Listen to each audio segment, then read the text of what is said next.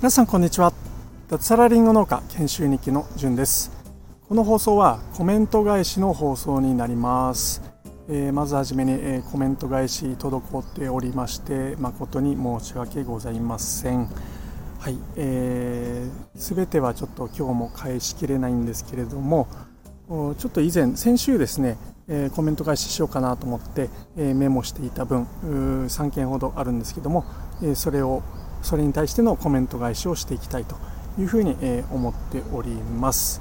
えまず1件目ですね、え第273回放送じゃない第267回放送失礼しました。第267回放送で、え死ぬ間際の人が後悔する5つのことという放送をさせていただきました、え詳しい内容につきましては、えその放送を聞いていただければと思いますけれどもまああのえっとですね、えホスピスに勤める看護師さんが、まあえっとまあ、間もなくですねホスピスってこれからちょっともう治る見込みがないとかそういう人たちが入っていく場所だと思うんですけどもそこで、え、皆さんが言われる死ぬ前にしたかったこと後悔していること5つっていうのを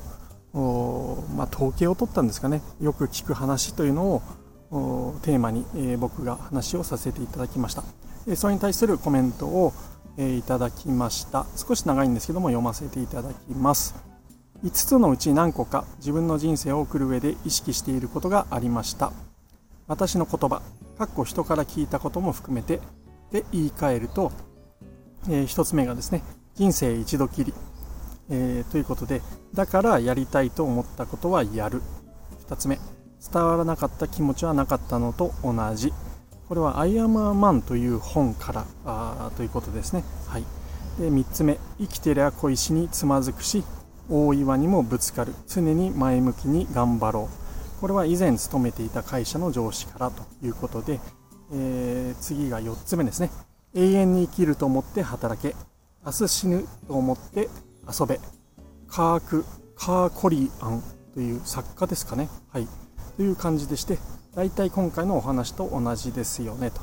人生一度きりなので私も楽しくかっこ生きがいを感じて過ごせるようにしたいですと。いうことでのんさんから、えコメントをいただきました、えコメントありがとうございます。そうですね。人生一度きりだからやりたいことは思ってやりたいと思ったことはやる、うん、これはすごく僕も共感しますね。あと伝わらなかった気持ちはなかったのと同じ。これはなかなか厳しい意見ですね。まあ日本人の場合ね、えー、維新伝心とか、ね、言わなくても分かるとか背中で語るなんてことがあるんですけども、うん、どうなんですかね。今は僕はまあ時代は違うと思いますので確かに、えー、僕もですね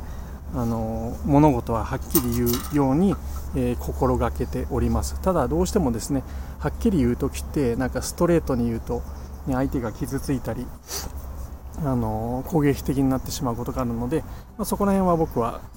うん、以前は気をつけられなかったのかなと思うんですけども最近は意識して気をつけるようにしています。ただあのストレートに物事を言うっていうのは未だに僕は大事にするようにはしております、はい、生きてりゃ小石につまずくし大岩にもぶつかる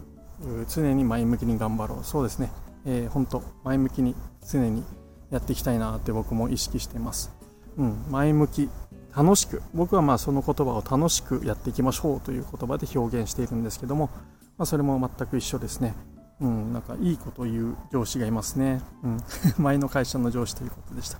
で最後が、永遠に生きると思って働け、明日死ぬと思って遊べと。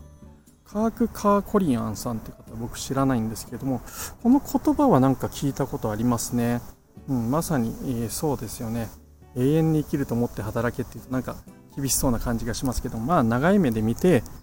えー、コツコツやりましょうっていうことですかねそして明日死ぬと思って遊べて、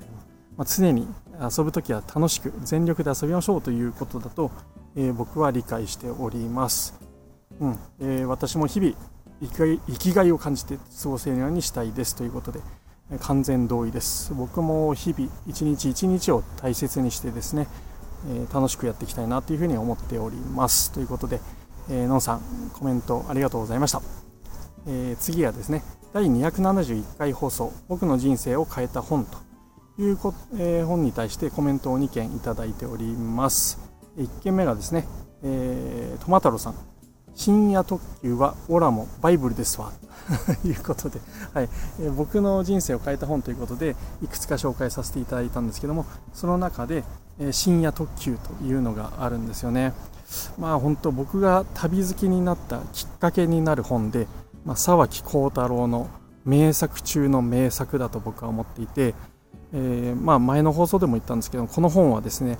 旅行とか、まあ、長期の海外旅行ですね特に。行く時は必ず持って行って読み返している本なんですよね。未だに、うん、何度読んでも楽しいしワクワクしちゃうんですよね。この本をですねあの家では読みたくないんですよ。なんでかっていうと旅に出たくなるからなんですね、うん、なので 僕は旅行先に行ってこれを読むと。いう習慣を持っております。トマ太郎さんもバイブルということであのすごく今度ぜひ深夜特急について語りたいななんていうふうに思ったりしております。まあ同じ旅好きということでそこに共感するものを持ってるんだなっていうのを感じております。トマ太郎さんコメントありがとうございました。もう一件同じ放送にコメントをいただいております、えー、元さんからですね。山崎豊子さんの本は白い巨頭しか読んだことがありませんでしたが